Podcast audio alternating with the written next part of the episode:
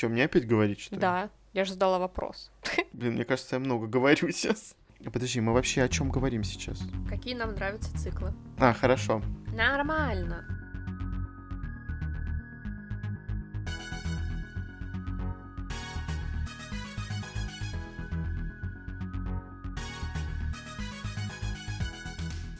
Всем привет! Привет! С вами книжный подкаст Reds and Heads. И мы его ведущие Игорь и Маша. Этот выпуск мы решили посвятить книжным циклам. Как вы понимаете, мы их читаем очень много частности, вот у меня были месяца, когда я просто читал только циклы, там продолжения, какие-нибудь вторые части, первые и так далее.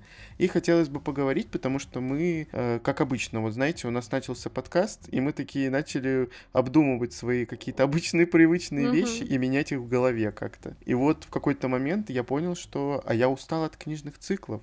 И тут назрел вопрос, а почему я устал? И захотелось реально это обсудить.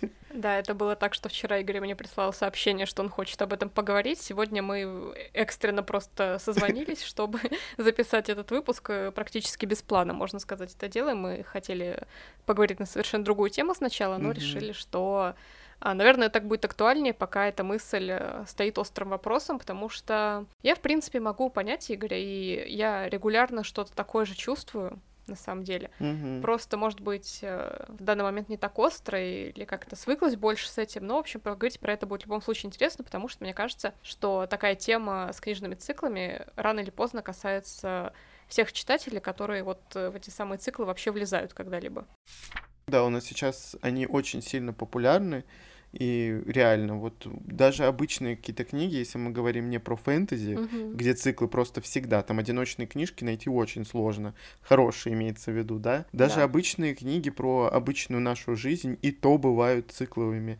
И ты думаешь, а где же нет циклов вообще? Можно хоть что-то одиночное найти, интересное, реально. Не совсем, не то чтобы сказать популярное, не мейнстримное, в общем-то. Сейчас они прямо на слуху все время, и очень известны, популярны и так далее. Даже любовные романы, которые, казалось бы, закончены, умудряются потом превращаться в циклы, где в следующей mm-hmm. книге там действие происходит с детьми главных героев, у которых тоже там какие-то любовные проблемы, или еще с чем-то таким, или там они, наоборот, флешбэк в их семьи, э, которые mm-hmm. тоже каким-то образом взаимодействовали, возвращаются. В общем, как-то все действительно вертится вокруг серийности и цикличности.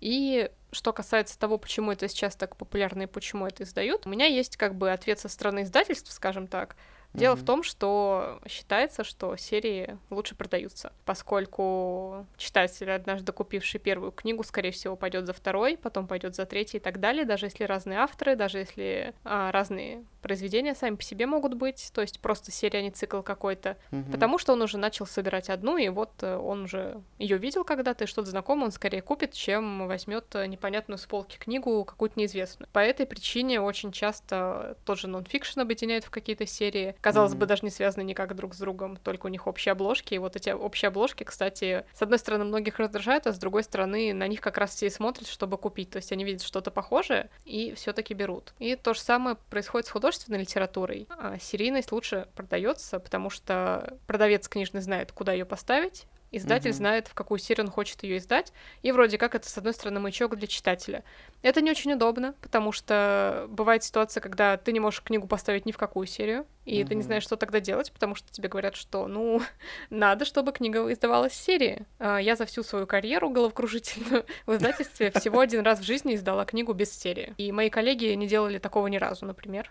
Поэтому представляете какой-то прорыв для того мира нашего книгоиздательского российского, который привык вот к формату серийности. Это прям действительно такой очень замкнутый круг на самом деле. Ну да, я как-то не замечал, чтобы за рубежом были какие-то именно серии, э, причем с книгами, которые, ну, вообще иногда даже не относятся к этой серии, потому что у нас часто такое случается. Вот как я помню, начали серию «Стеклянного трона», и даже обложки стали делать такие же в азбуке, и они начали туда пихать разные книжки, с таким же шрифтом на обложке, ты такой смотришь, какая-то серия стан. Типа к ней есть доверие, да, Маша говорит чисто про издательские серии, mm-hmm. не про циклы именно. Ну, наверное, потому что есть у людей доверие.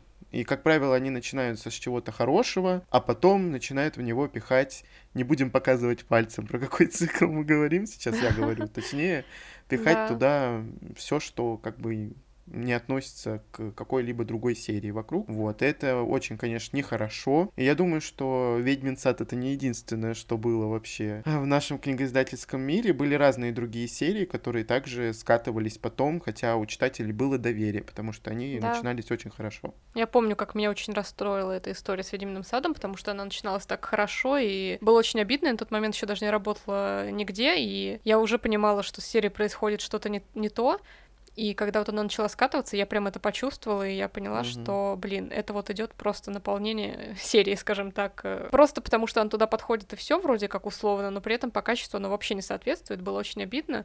И в то же время сейчас еще особенно странно видеть, э, когда серии называют в честь автора. То есть, например, у нас есть серия, по-моему, Сара Джей Масс, да, и новая. в ней выходят вообще книги не только Сары Джей Масс, это очень странно. Ну да. Если в целом говорить про именно серии, про циклы, да, они все-таки больше направлены, конечно, на коммерческую составляющую. Я говорю про циклы вот зарубежных, как правило, авторов, потому что потом только наши начали писать что-то подобное. Поскольку вот э, первая книжка вышла, читателям понравилось, читатели хотят читать дальше, там они угу. влюбились в героев, там либо в мир, либо в слог автора и так далее, и значит гарантированно они купят продолжение. Угу. Значит у нас сразу появляется идея, что можно немножко подрастянуть, сделать чуть-чуть побольше, потому что если бы ты выпустил одну книжку, ты заработал вот столько, а если ты выпустишь три таких, то ты заработаешь намного больше, в два раза, да. а то и, возможно, в три. И иногда бывает, когда продолжение, оно лучше, чем первая часть, допустим, и сразу тогда продажи поднимаются.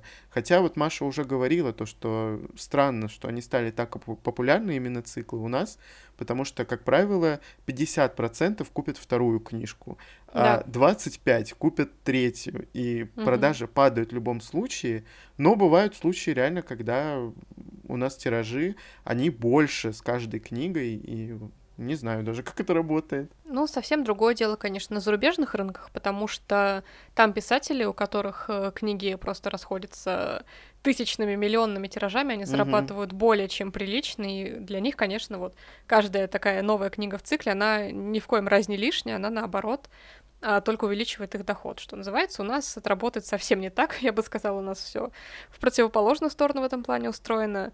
Да, с каждую вторую и последующую книгу в цикле покупают все меньше и меньше количество читателей, и особенно если были большие перерывы.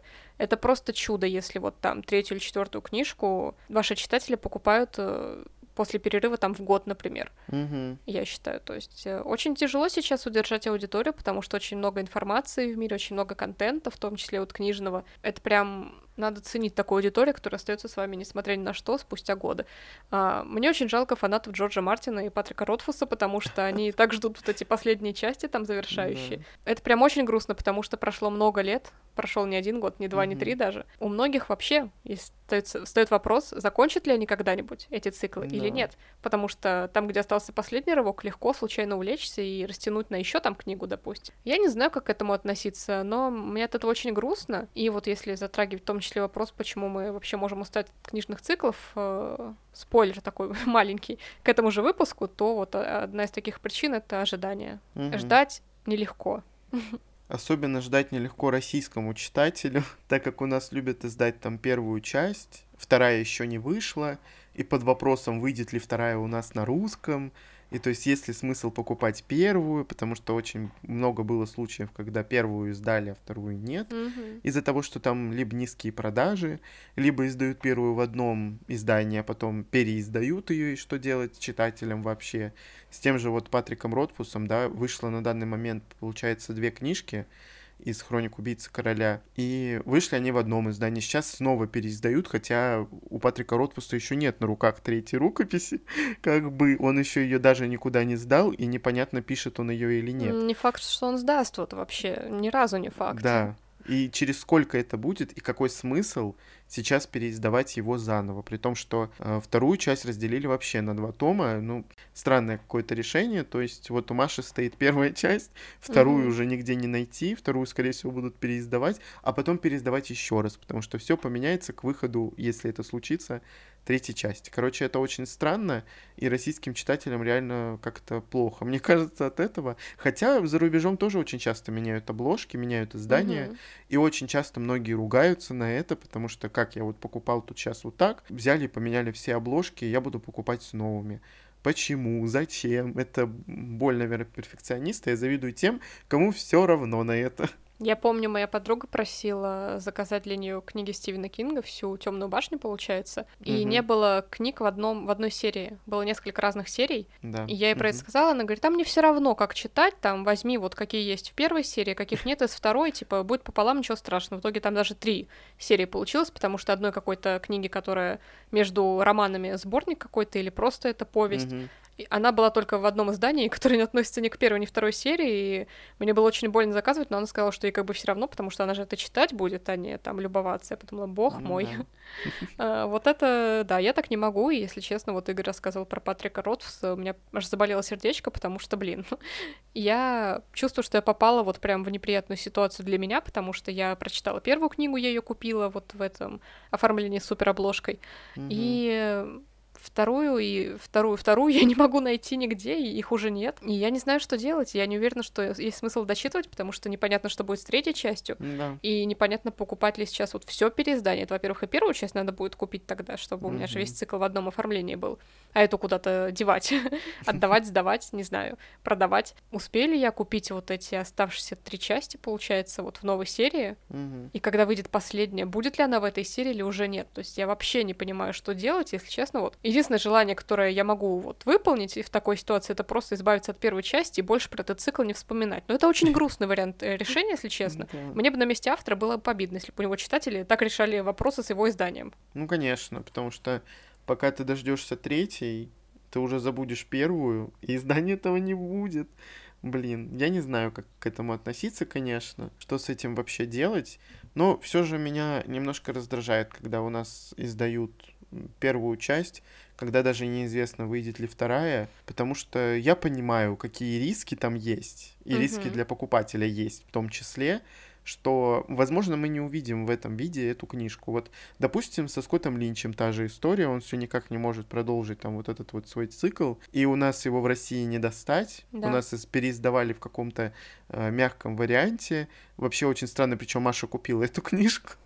И продолжение в нем не издали, издали только первую часть. И тоже к этому вопросы какие-то, потому что есть ли смысл сейчас азбуки переиздавать эти книжки или делать доп. тиражи? Я не знаю, в чем проблема сделать доп. тиражи, конечно. А, потому что когда это все выйдет, это снова будет в новом каком-то оформлении, потому что все меняется, все течет. Поэтому плавающая такая ситуация, да, это можно отнести к уже э, будущим вопросам, почему мы вот так вот относимся к книжным циклам. Если, конечно, сказать про еще, да, про коммерцию, почему как раз-таки издаются все эти истории, во-первых, я думаю, что очень часто авторы ведутся на поклонников, потому что я слышал очень много раз, что там автор написал продолжение, потому что у него просили поклонники, а не потому что он хотел заработать больше или там mm-hmm. издательство на него насело. Бывают, конечно, случаи, когда поклонники вообще не рады продолжению, они чувствуют, что это действительно издано просто так, чтобы заработать там и так далее, да. И плюс у нас к сериям, ну, что подтверждает как раз-таки вот эту коммерцию в плане циклов, что у нас к сериям часто идут какие-нибудь дополнения, какие-нибудь обрывочные вот эти вот истории, какие-нибудь полурассказы, mm-hmm. и все вот это вот выливается в еще одну книжку, которую так презентуют, как, как я не знаю что, как да, отдельный да, да. какой-то роман, и, как правило, эта книжка, она ниже по уровню, по качеству основного цикла, и это тоже печальная ситуация, потому что многие хотят обойти просто стороной это все и не видеть больше никогда. Но мы с тобой все-таки цикл читаем книжный, читаем в большом количестве mm-hmm. даже в этом году. А, почему, собственно, с нами такое происходит? Почему мы любим циклы? Наверное, вот этот вот, эм, не знаю, феномен циклов меня задел тем, что когда ты начинаешь читать одиночную какую-то книгу, тебе надо из нее, в нее вливаться и из нее потом выливаться, mm-hmm. потому что это все одна книжка, то есть пока ты войдешь в нее, пока ты вот, пока ты рассчитаешься, пройдет половина книжки, и потом уже конец, короче, ты поплавал, и, я не знаю, даже сразу обсох, короче, вышел. Вот. А когда читаешь циклы, даже я заметил, что ты вот начинаешь вторую часть, а, и тебе не надо в нее вливаться, потому что ты знаешь героев, ты знаешь этот мир, тебе просто нужно следить за событиями. И когда вот нету в тексте этого вливания, когда автор специально не делает, ну, вот этот вот эффект того, что там был перерыв какой-то между книжками, надо все это напомнить. Ты такой сидишь, читаешь спокойно на расслабоне, тебе не надо включать мозг сильно особо, чтобы, я не знаю, запомнить этот мир и этих героев. И за вот эту вот легкость я именно люблю циклы, потому что ты возвращаешься в этот мир, ты знаком с ним, и тебе там комфортно, короче, чем когда ты начинаешь какую-то одиночную книжку и пытаешься и героев как-то полюбить, и привязаться к ним, привязаться к миру, и, допустим, даже к слогу автора привыкнуть. Тут привыкать уже не надо. Да, наверное, с тобой согласна, потому что я в целом люблю больше большие истории, то есть если выбирать там между романом не знаю, в 300 страниц и в 700, я выберу скорее в 700, просто потому что mm-hmm. мне будет казаться, что вот за эти 700 страниц автор успеет и лучше нас с героями познакомить, и больше каких-то вопросов поднять, и больше сюжет раскрыть нормально. То есть это mm-hmm. будет как-то все лучше проработано, как мне кажется, и, в принципе, опыт подсказывает, что частенько так и есть, потому что случается, что авторы пишут вот прям авторскими листами, отмеряя вот лишь бы уложиться вот в нужные там 10-12 авторских листов, чтобы там mm-hmm. сдать книжку готовую все. Как бы такие романы, они часто очень проходные и, ну, не особо содержательные, что называется, в то время как в циклах у них получается и большие книги писать, и этих книг несколько. И за что вот я очень люблю Робин Хопа, почему я не могу ее читать вот прям подряд кучей книг сразу, я обожаю ее за атмосферу, которая есть в ее фэнтезийных мирах. Я вот больше фэнтези люблю даже читать такими циклами, потому что ты пребываешь вот в этом волшебном мире, сказочном mm-hmm. каком-то, ты оторван от реальности, тебе там все интересно, там все исследуешь, у тебя там своя география, свои какие-то растения интересные, своя магия. Ты в нем как бы, ну, проживаешь свою какую-то такую вторую сказочную жизнь, пусть и не на самом деле.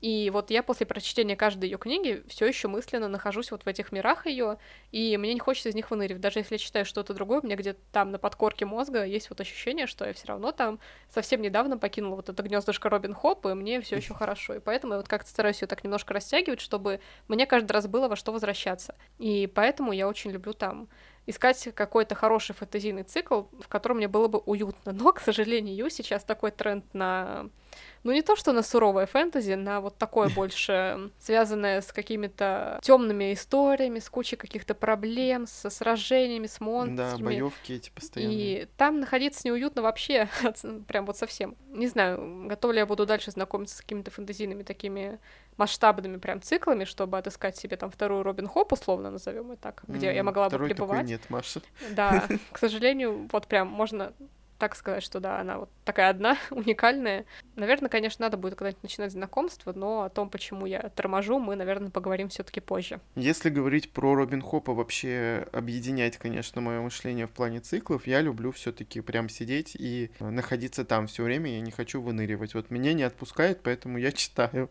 прям практически подряд, хотя я все таки стараюсь делать перерывы. Я вообще, мне кажется, не устаю от ее книг. Вот там устать, наверное, сложно. Просто ты реально находишься как будто бы уже у себя дома, ты так к этим всем героям привык. И даже когда ты знакомишься с какими-то новыми героями, в любом случае ты чувствуешь, что этот мир, он, ну вот прям тебе знаком, э, как вот жителю этого мира, грубо говоря. Mm-hmm. И вот мне очень нравится, и я, в отличие от Маши, не могу растянуть это все дело. Не знаю почему. Поэтому я люблю находиться подольше в этих мирах, но подряд, так сказать, чтобы не растягивать это дело, и чтобы не забывать о каких-то вещах, потому что я могу забыть, честно говоря, у меня вот память на какие-то детали, она такая немножко рассеянная, я, я даже не могу понять, как это объяснить, потому что Маша забывает что-то, я это не забываю, но она не забывает при этом какие-то детали из книг. И я поражаюсь, каким образом это случается, как у нее так работает память в одну сторону, а не в другую. Вот, она у меня работает совершенно наоборот, и поэтому, когда я там читаю продолжение, я могу просто-напросто вообще забыть все и не связать себя с этой книгой как-то вот так. Есть какие-то большие циклы, кроме Робин Хоп, которые тебе нравятся? Ну, прям вот таких больших циклов, как Робин Худ, наверное, у меня не было еще до этого. Если говорить вот про творчество, я бы хотел сказать про автора, про Наталью Щербу, я про нее уже говорил, про ее циклы. Правда, читал некоторые из них уже давненько и плохо все это помню, но, наверное, это тоже вот один из тех авторов, у которого я много прочитал прям книг. Получается, где-то 13 штук их выходит. То есть это цикл Часодеи, это Лунастры и маленький такой трилогия, можно сказать, Чародол. Потому что изначально Чародол был написан вообще не для подростков, и, в принципе, он преподносится сейчас издательством «Росмен» как для повзрослевших поклонников, типа фанатов Часодеев, потому что он, это относится к раннему творчеству, и она просто его переписала. Вот, Часодеи мне прям, как я уже говорил, запали в душу, да, я рассказывал так подробно достаточно про них, то, что там у нас магия, это завязана вся на времени, на числах, и вот там есть там всякие часовые ключи, и, в общем, вот эти все штучки. Я на самом деле хочу перечитать Часодеев, потому что это было давно, плюс у меня были большие перерывы, и, в общем, ну, как-то я плохо помню концовку еще. Но я боюсь перечитывать, потому что явно будут совсем другие эмоции. Mm-hmm. Хотя я надеюсь, что они сохранятся с моего, ну, полудетства какого-то. Э, с моего взросления, потому что, ну, хочется как-то себя связать и не разочароваться, так сказать. Но вот поздний цикл, самый последний пока что на данный момент, Лунастра у нее есть, и мне очень понравился там мир, там говорится про звезды и Луну, там есть люди, которые ну, не поклоняются, у которых магия звездная есть, а есть у кого магия лунная. Плюс там еще есть такие магии, у которых э, магия это вместе в организме находится. В общем, у них на спине вшиты нити, а у кого-то это лунные, у кого-то звездные. А есть такие, у которых есть и лунная магия, и звездная магия. Короче, это все настолько классно там описано, все настолько красиво. И я прям люблю миры Натальи Щербы, потому что они очень подробно описаны, и тебе реально хочется в них возвращаться. И хочется перечитывать почему-то. Ну, в общем, из такого суперобъемного вот только у нее я читал, и у Робин Хоп. Мои первые знакомства с циклами начались еще в школе. А, я читала «Котов-воителей» в начальной школе, я про это говорила, это был какой-то бесконечный цикл. Угу. Но, честно говоря, вот этим он меня особо-то и не зацепил, потому что там из книги в книгу более-менее основные события повторялись, но у них постоянно менялись имена у этих котов, потому что они взрослели и меняли имена, или там угу. вступали в другие племена, у них тоже что-то там менялось. В общем, это для моего маленького детского мозга было муторно. И в какой-то момент я познакомилась с Дмитрием Мемцом, который у нас такая э, немножко сложная персона для российского книжного рынка в плане для читателей, потому что все к нему относятся по-разному. Одни считают, mm-hmm. что он вообще не достоин чтения, потому что он однажды сплагиатил Роулинг и написал э, что-то такое же, но потом это переросло в его собственное, и вот не, кто-то, кто-то не считает, что он этого заслужил, что он может вот так переделывать, а кто-то, наоборот, э, радуется тому, что он пишет, потому что, начиная с пародии, он придумал какую-то собственную свою историю, которая не похожа уже ни на Гарри Поттера, ни mm-hmm. на что другое, и я не хотела бы относить себя ни к тем, ни к другим, потому что мне просто было интересно. А я не считаю, что в мире, где нельзя уже придумать ничего нового, по сути, так уж грешно повторить идею с э, волшебной школой, с академией и так далее. Угу. Хотя, конечно, если говорить про Таню Гротер, про первый цикл, то, конечно, он сразу писал, что это пародия, что он начинается да. как Гарри Поттер, там даже из названия понятно, из имени героини. А, она тоже сирота, она потеряла рано родителей, и ее в футляре из-под контрабаса подкинули к ее дяди с тетей, у которых есть э, своя дочка, такая же, как Дадли, вредная, пухленькая и там отравляющая всячески Тане жизнь. И потом в 11 лет э, она попадает в волшебную школу Тибидокс и отправляется туда учиться. Там очень интересные есть предметы, она также заводит себе двух лучших друзей, мальчиков. А у нее есть там и конкуренты, и там есть и разные факультеты, темные, светлые маги, насколько я помню, у добрых там красные какие-то искры, они колдуют с помощью колец, из которых вот эти искры выпадают. И еще у них есть э, драконобол, это аналог Квидича, только на разных э, летательных средствах, там и метлы, и швабры, и контрабасы, и другие музыкальные инструменты. И надо там, что, по-моему, кидать шарики в драконов, в пасти драконов, и дракон при этом может тебя сожрать, но ты потом mm-hmm. оттуда выйдешь э, благополучно, правда. В общем, интересно, действительно похоже было на Гарри Поттера, но А потом со второй части там Дмитрий Эмец вообще ушел абсолютно в другую степь, у него там все свое mm-hmm. было уже.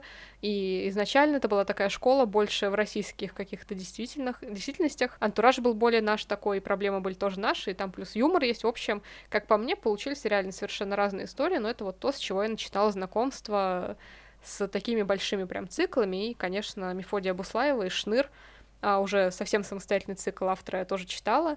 А, наверное, мне больше всего под конец понравился Шныр, но я его раньше всех и бросила, потому угу. что я заметила за Дмитрием Немцом такую, к сожалению, грустную для меня особенность, что он расписывается, расписывается, когда ему интересно, особенно он прям книгу за книгой, он идет в гору, он там что-то новое придумывает, все так необычно обыгрывается, а потом ему как будто надоедает, он как будто устает, и вот он с каждой новой книгой все хуже и хуже, и там конец вообще сливается. То есть Мефодием Буслаевым, угу. насколько я помню, так и было примерно, и я его тоже не дочитала из-за этого. В общем, я, получается, вот эти два его последних цикла не дочитала, это грустно, но зато они в детстве и в школе, там, в среднем старшем школьном возрасте дарили мне приятные эмоции, в принципе. Я, если честно, вообще не вижу смысла в таких огромных циклах, вот как Мефодий Буслаев. В Тане Гротер я не помню, сколько там книг. Поменьше. Тоже 7 или, или сколько? Мне ну, как кажется, в Гарри 14. Поттере, нет? 14? Угу. Но все равно это очень много, и явно у тебя есть ощущение, что там уже пошла какая-то выжимка просто угу. непонятно из чего, и из сюжета, и из денег. Но я тебе далее. хочу сказать, что в те времена-то циклы как раз ну, не то, что прям не издавались, но читать было, ну, не то, что прям много чего лично мне, поэтому, угу. ну, то есть э, не было там, вот как сейчас трилогии, дилогии сдаются. Был mm-hmm. там Мефодий Буслаев, условные коты-воители, все в таком вот... Э, не было развито вот этой ниши для 12-25-летних скажем так. Ну, я думаю, что это просто для детей так сделано, потому что им явно, если понравится, то они будут читать дальше, либо перечитывать по 10 раз одно и то же. Ну, конечно. Там, пересматривать мультики какие-нибудь 10 раз, если он понравится, там один. И поэтому так и, видимо, они решили делать вот эти огромные циклы, не знаю, возможно, это нормально, но, допустим, для взрослого человека, мне кажется, это какой-то действительно перебор. Я вообще много уже, ну, мы в целом с Машей уже много говорили про циклы, которые нам нравятся, и мы просто здесь решили рассказать о том, о чем толком не говорили, да, развернуто как-то. И раз э, Маша решила сказать про Таню Гротер, я бы хотел рассказать про такой небольшой относительно предыдущих цикл. Это Кассандра Клэр и Холли Блэк, Магистериум. Я знаю mm-hmm. то, что у него очень много хейтеров, очень много кто его не любит. В первую очередь не любят его за то, что у него есть сходство, естественно, с кем? С Гарри Поттером. Привет. Потому что там тоже есть школа, там тоже три друга, и вот у нас получается, что почти полная копирка. Но по итогу все равно авторы решили придумать что-то свое, потому что там вот эта академия, в которой они находятся, она находится под землей, mm-hmm. и то есть они живут там не пойми где, едят мох со вкусом какой-то еды. Короче, это все очень странно, но как обычно, да, у нас есть компания ребят, которые сталкиваются постоянно с какими-то проблемами, э, проблемами мирового масштаба, естественно, они спасают этот мир, как обычно, но мне очень, честно говоря, понравилось, я читал ее вот просто, этот цикл, первые три книжки я прочитал реально в захлебка, одну в день, и мне было очень интересно, я не то чтобы даже не увидел каких-то минусов, мне понравилось то, как они выписали вместе героев. Единственное, что меня смущает, это именно их соавторство. Я знаю, что Кассандра Клэр она пишет вот какие-то свои циклы одна, а потом вот какие-то дополнения она пишет в соавторстве. И вопрос, там Кассандра Клэр стоит просто так, или она действительно как-то участие принимала, там идею придумала какую-то? Кто из них что написал? Потому что это написано было реально неплохо. Я не скажу, что это прям было невозможно читать. Есть много хейтеров, реально, кто говорит, там, неинтересно. Не знаю, короче, мне понравилось, там пять книг, они очень маленькие, читаются очень быстро. И как для отдыха, а для детей, мне кажется, так вообще понравится тоже очень сильно. Если там полюбили Гарри Поттера, допустим, почему бы не продолжить? Я думаю, что Таня Гротер также создавалась как э, продолжение, потому что многие полюбили, и чтобы не перечитывать одно и то же, можно вот завлечь чем-то похожим.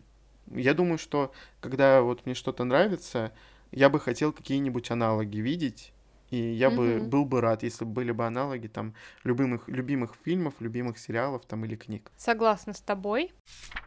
А, я хотела поговорить еще про один цикл. Я его, по-моему, когда-то упоминала, что я его читала. Я знаю, что наши с Игорем мнения на его счет разошлись, но поскольку я читала его прям ну давно, прям когда я была вот mm-hmm. школьницей-школьницей такой еще, и в нем всего три книги, для нынешней ситуации это действительно всего. Эм, я говорю про Timeless. Mm-hmm. Это такое первое немецкое фэнтези, которое мне попало в руки еще действительно в школьные годы, и которое мне очень понравилось, потому что я никогда до этого не читала ничего про путешествия во времени. А это основная тема, которая вот касается этого цикла.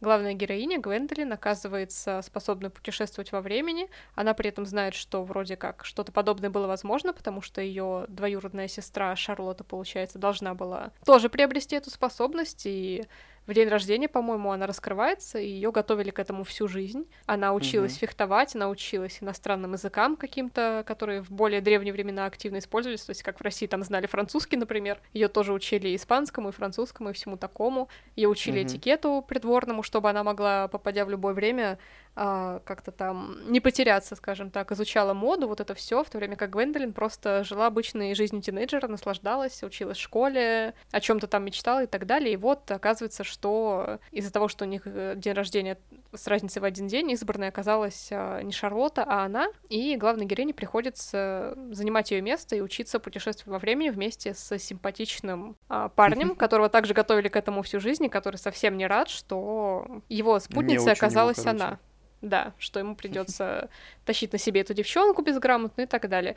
И за вот эти три книги автор успевает и поднять основной конфликт, который связан вообще с существованием вот такой гильдии путешественников во времени, и любовную линию как-то развить умудряется. В общем, э, мне в целом это понравилось, потому что история получилась законченной, были раскрыты ответы на многие вопросы, в частности, что с семьей Гвендолин, э, почему именно она оказалась избранная, для чего действительно создавали эту гильдию, зачем они путешествуют в прошлое целенаправленно, почему выбирают определенные дни и места и так далее. То есть мне в свое время это понравилось, и мне кажется, что для такого Янка Далта это действительно неплохо, поэтому mm-hmm. не знаю, рекомендовала бы я сейчас уже начинать знакомство именно с этой трилогией, как знакомство с жанром. Мне в свое время определенно зашло, и если вот у вас есть на примете там, может быть, братья, сестры или даже дети такого там 14-16 лет, мне кажется, ей могло бы понравиться. Ну, у нас не то, что с Машей разошлись мнения на этот счет, просто проблема в том, что я когда вот э, в очередной раз пришел в книжный магазин, чтобы, по-моему, взять эту книгу в дорогу куда-то в поезде, а, я взял вторую часть, а не первую.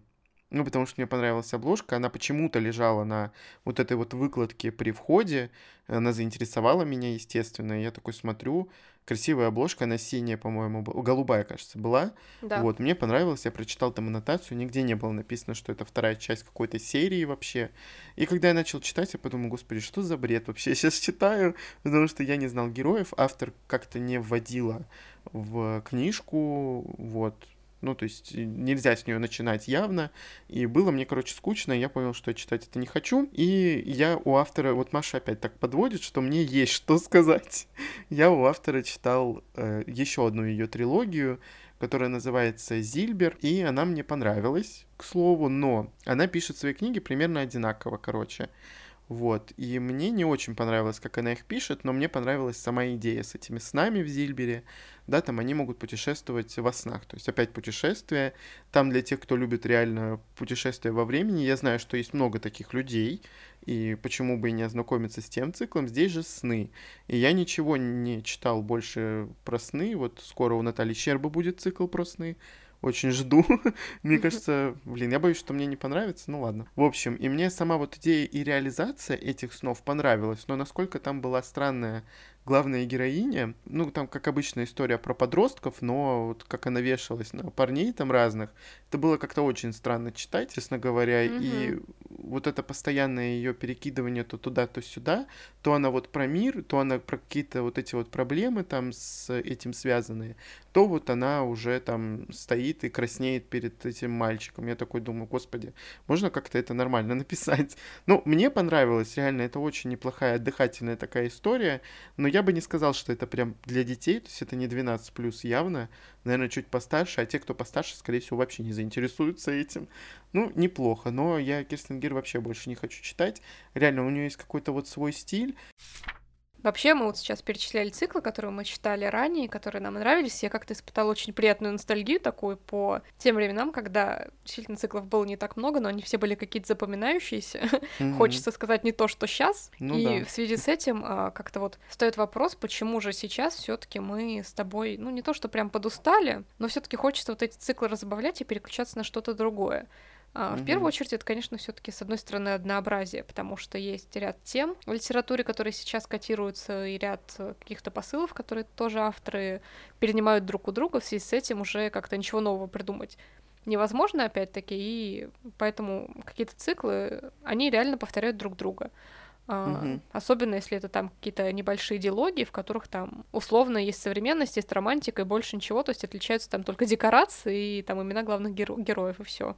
Ну, мне вообще вот мысль вот эта вот пришла, я сам себе сейчас буду противоречить, потому что я сказал, что я люблю циклы за то, что ты там привык находиться в этом мире, и тебе легче это читать, а в одиночную книгу долго вливаться. Но мне недавно пришла мысль, когда я читал, э, опять же, нашу любимую Робин Хоп, я дочитывал «Хроники дождевых чащоб», последнюю книжку, и я понял, что вот на примере Робин Хоп, да, у нее вот эти вот там трилогии, и вот одна тетралогия, они, как правило, имеют начало и конец только вот в первой книжке и последней.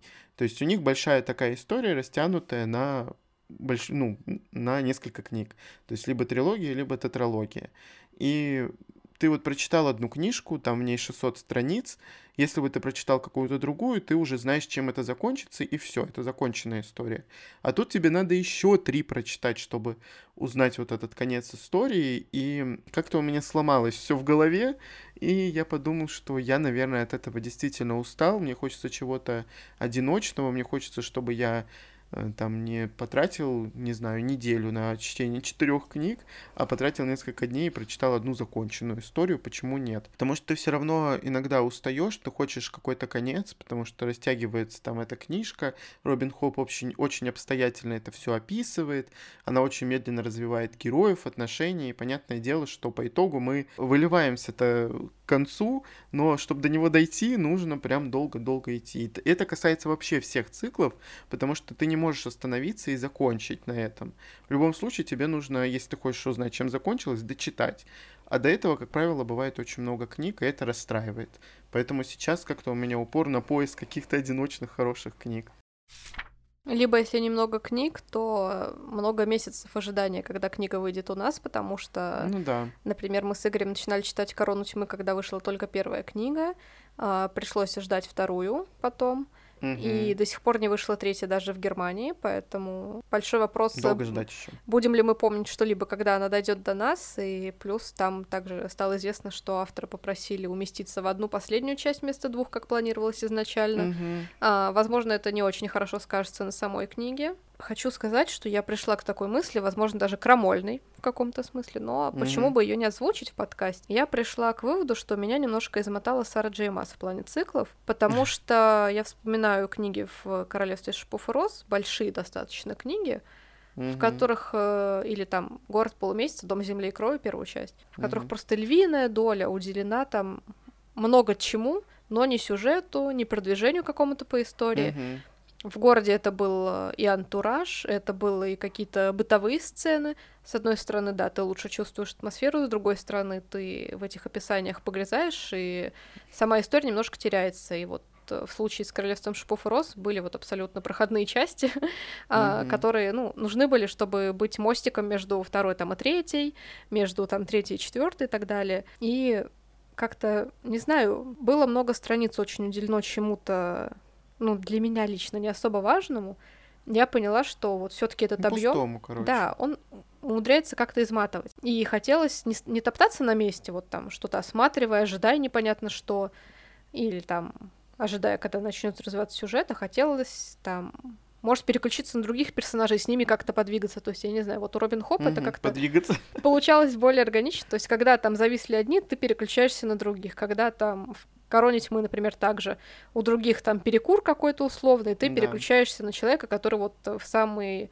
захватывающий момент своей жизни и идет. То есть как-то это все сочеталось. И с одной стороны, ты вроде там не особо утомленный, потому что действие меняется все равно, и ты там на что-то по-новому смотришь и не зависаешь на одном моменте. И с другой герои тоже как-то продвигаться успевают. Mm-hmm. В общем, не без этого, к сожалению, хоть я и не из тех, кто там считал, что он любит постоянные какие-то там бои в книгах, а какие-то массовые действия, где куча всего, где вот эта мешанина прям такая динамичная. Но это правда, циклы умудряются изматывать большими страницами по объему, и когда действия в целом растягиваются, вот не один том, скажем так. Потому что нет окончания вообще никогда, только в последней книге. Но вот э, Королевство шипов роз от первого лица, и это его минус, потому что там реально много таких пустых моментов.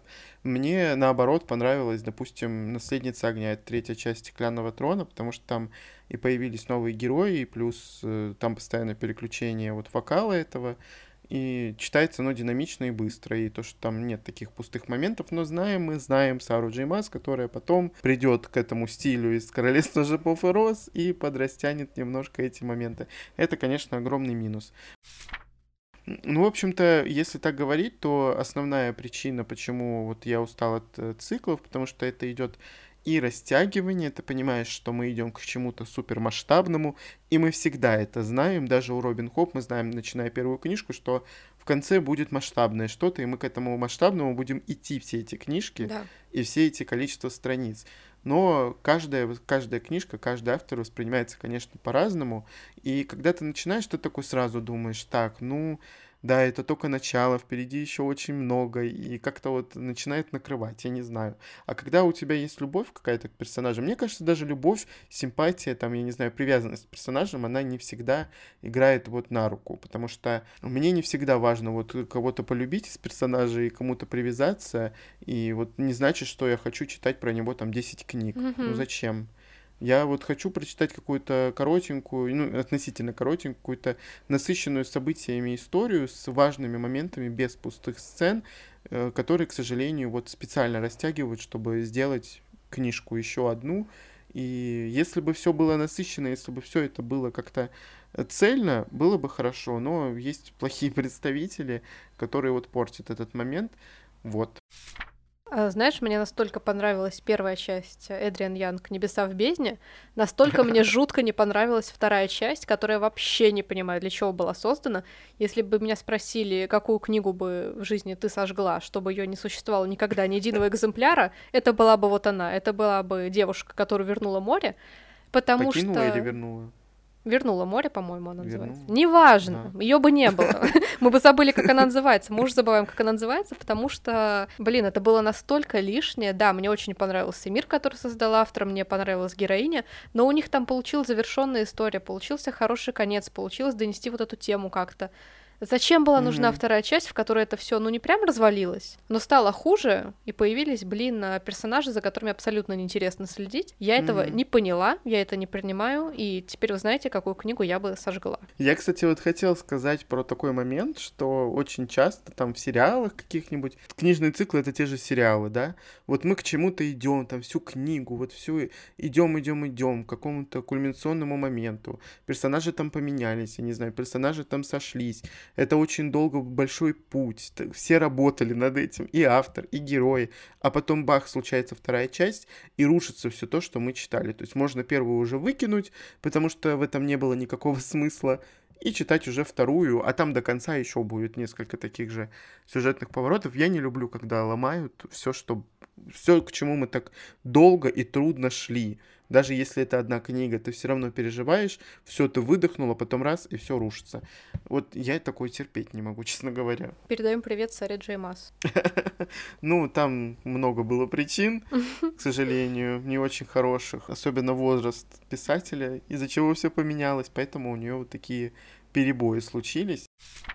И мы подошли к такому моменту, раз мы уже такую негативную сторону встали, mm-hmm. мы решили рассказать про те циклы популярные, которые сейчас на слуху, которые мы не планируем читать, потому что ну, в общем, есть разные всякие причины. Я не знаю, наверное, стоит мне сейчас сказать про первый цикл, который я не хочу читать, но все равно иногда на него заглядываюсь, и один раз мне даже приснился сон, что я купил, что я купил одну книжку, причем это была то ли вторая, то ли какая-то там книжка. Я пишу Маше, причем я аж посидела просто в этот момент. И я причем Маше в этот момент написал, я говорю, я, я взял вторую книжку, посмотрю, понравится мне или нет, буду читать дальше. Я думаю, господи, проснулся проснулся в каком-то поту. в общем, я говорю про Роберта Джордана, его «Колесо времени», эти 14 томов, Матерь эти 14 Божия. книг. Да, и они все очень объемные.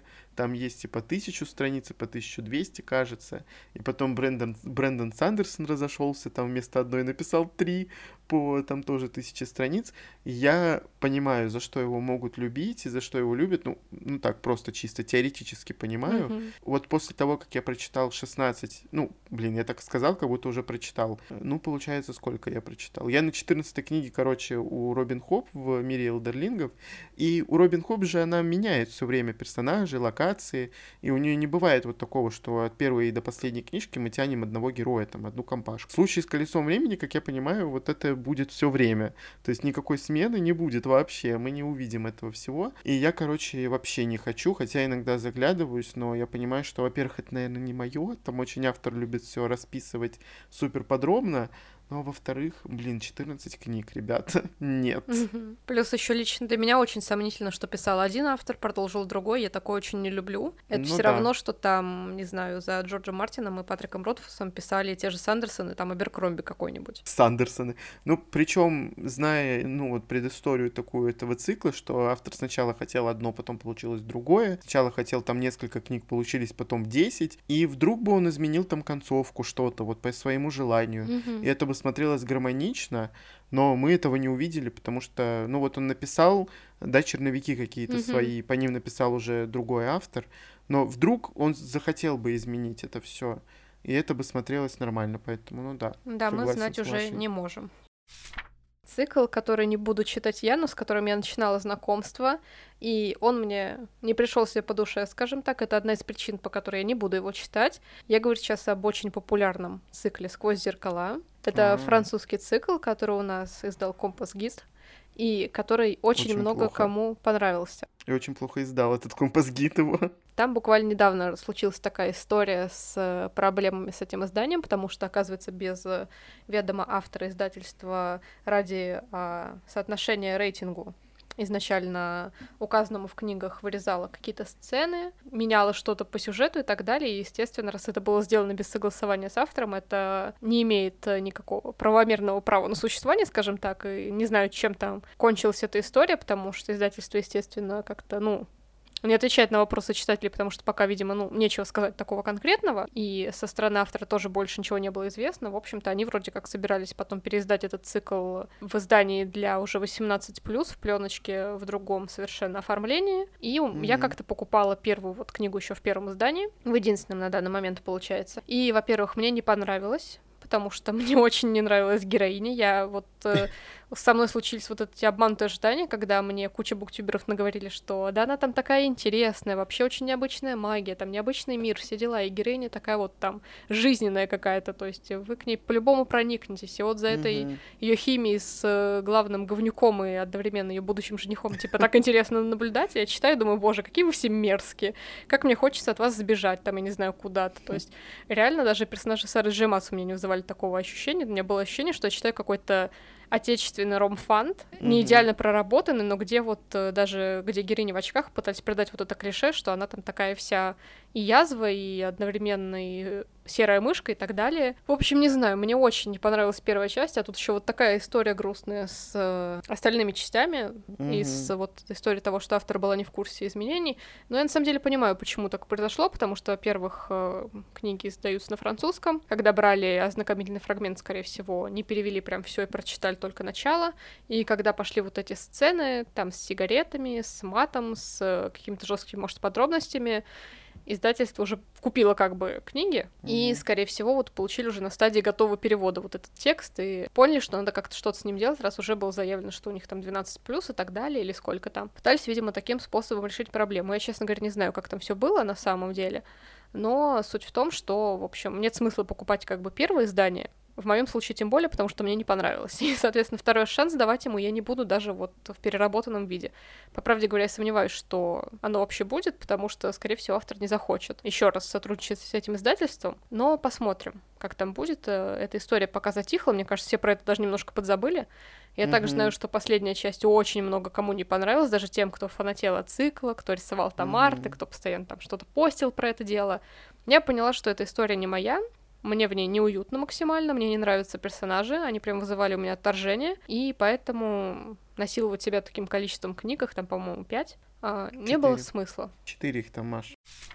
Про следующий цикл, который я хотел бы рассказать, ну, то, что я не хочу его читать, я как бы свяжу его с Джорданом, потому что это Брэндон Сандерсон, его архив бури света. Я знаю, что очень много людей любит этот цикл, но я совсем не люблю читать про боевки, боевики вот mm-hmm. эти вот, когда все завязано на каких-нибудь войнах непонятных. Да, там очень интересное мироустройство, оно очень необычное. Э, один буресвет это от чего стоит, а то, что там все время в каких-то все облаках и туманах. Ну, в общем, я особо не вдавался в подробности, но, во-первых, э, я знаю, что Сандерсон очень плодовитый автор в плане толщины книг, количество текста. Я знаю то, что он ответственно к этому всему подходит и в любом случае дописывает что-то. И если он ставит какие-то себе дедлайны, он это выполняет. Да, у нас сейчас вышла четвертая книга. У нас, где у нас? За рубежом вышла четвертая книга из цикла. Для того, чтобы все завершилась вот эта основная всего арка, да, нужна пятая. Типа, когда она выйдет, непонятно. А потом еще пять в этом цикле. Я такой думаю, нет. Наверное, нет. 1200-1300 страниц каждой книжки я, наверное, не смогу выдержать. Ну и плюс это совсем не моя тема. Знаю, что очень популярно, иногда заглядывался, но как-то нет. Увольте. Наверное, у меня будет сейчас похожий цикл, приведен в примерах, и нам могут сказать, что, блин, мы супер странные, потому что авторы действительно такие достаточно популярные, и более того, книги mm-hmm. этих авторов э, зарабатывают хорошие там рецензии, хорошие оценки на лайвлибе, какие-то другие хорошие отзывы в социальных сетях, допустим.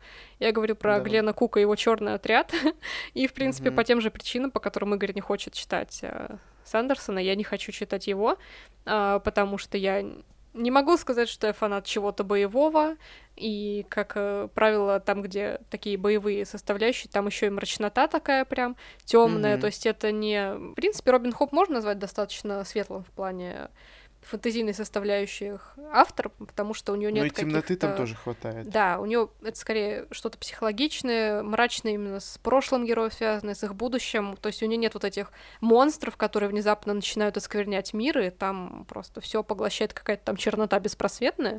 Я это не очень люблю. Мне такое сложновато читать, и то же самое касается вот боевых действий.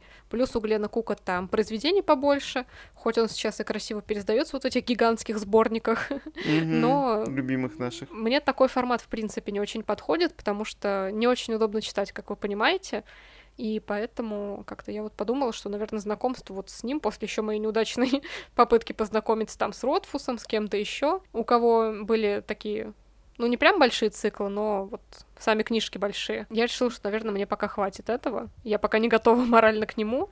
Для меня это то же самое, что там, не знаю, Джордан с его кучей книг, дописанных кем-то другим. И я бы не сказал то, что я тоже хочу читать Глена Куку, поэтому можно ко мне его отнести как раз. Еще я бы хотел рассказать про один цикл, который очень у нас популярен, но, к сожалению, я не смог сойтись ни с одним из мнений. Это Локвуд и компания Страуда, да, по-моему, его Страуд зовут, да, Джонатан. Да, да. Вот, по нему скоро будет сериал по этому циклу, но вот опять, там, понимаете, там опять снова моя любимая тема. Там компашка героев, все они такие разные, и все они такие, вот кто-то со своими особенностями и так далее. Ну, в общем, блин, ну это вообще не моя тема, честно. Вот я как-то люблю про, не то, что про одного персонажа читать, но никогда вот эти вот компашки, когда они там вместе работают, что-то там вместе делают, вообще, видимо, не моя тема. Да, я вот все ради игры там говорил, я говорил про Либардуга, то же самое, шестерка воронов, что еще там у нас с компаниями, детей, короче, детей, говорю, людей, но не дети почти. И мне не понравилось, потому что я любитель вообще э, темы мистики и фильмах ужасов и так далее. Тут это как-то обыграно, ну, по приколу чисто то, что там прорываются в мир призраки, их видят только подростки вот эти вот, и они с ними типа должны справиться. То есть такие детективы странные. В общем, было очень как-то как пресно. Я не понял юмора. Короче, вообще ничего не понял. Мне не понравилось. Я купил первую книжку, не знаю, что с ней делать. Вот проблема циклов. Доброе утро. Да. Купил первую книжку, и что мне? Куда мне ее деть? я не знаю, читать ли дальше. Я хочу попробовать. Я не скажу, что я никогда это не буду дочитывать. Если будет настроение, Ну, попробую, конечно, вторую, но очень вряд ли. Я, короче, не в фанбазе этого цикла. Ну, в целом хочу сказать, что мы, конечно, не зарекаемся, потому что да, жизнь да. такая, что сегодня мы думаем про одно, другое время мы думаем про другое что-то, потому что вот у нас также было с покупками, и мы за год вообще полностью как-то отошли от одной точки зрения к другой, и mm-hmm. поэтому мы просто сейчас выделили то, что нас как бы не привлекает для знакомства, но, конечно, не факт, что в будущем когда-нибудь, когда мы, может, будем поначитаннее еще, когда у нас изменится, может, взгляды, когда мы устанем от одного жанра, захотим другой. Может быть, мы и возьмем что-то из перечисленного, кто знает, но пока мы, в общем, решили воздержаться немножко подальше, и нам хотелось бы поискать действительно вот какие-то хорошие одиночные или хотя бы дилогии. Да. Истории какие-то такие, потому что хочется, чтобы тебе это нравилось, но при этом, чтобы ты не втягивался в это как в такое болото, которое тебя, возможно, не отпустит, потому что сколько было историй, что и цикл не доиздавали до конца, и что автор там не допишет последнюю книгу, или что просто тебе понравилась первая часть, не понравились все остальные, или просто не можешь mm-hmm. их купить, потому что их уже просто нет. То есть нюансов с этим слишком много. Циклы читать как-то очень энергозатратно, вот даже в плане таких заморочек, что надо придумать, где их там взять, а где их купить, а вот э, в какое время их читать, а надо вот не пропустить выход следующей части и так далее. И это все mm-hmm. слишком как-то вот немножко муторно. С одной стороны, нам и нравится, а с другой стороны, все таки в последнее время стало с этим тяжеловато, поэтому мы вот подумали о том, что хотим поделиться этим с вами и, наверное, спросить, испытывали ли вы что-то похожее. Если да, то на какие одиночные книги вы переключаетесь, если переключаетесь вообще, потому что мы с Игорем принимаем а, советы, что можно было бы посчитать взамен да. тоже хорошего. А то вот мы сейчас это зарекнемся такие, а у меня в следующем сезоне будет спешл про архивуре света. Вот это будет смешно просто. Будет очень смешно. Да, ждем от вас э, каких-нибудь советов по одиночным книгам. Потому что я что-то как-то сейчас мне долбануло читать классику, я не знаю. Ну ладно, посмотрим. Спасибо вам большое, что послушали этот выпуск. И не забывайте, что вы можете слушать нас на всех подкаст-платформах каждую среду. Всем пока. Пока.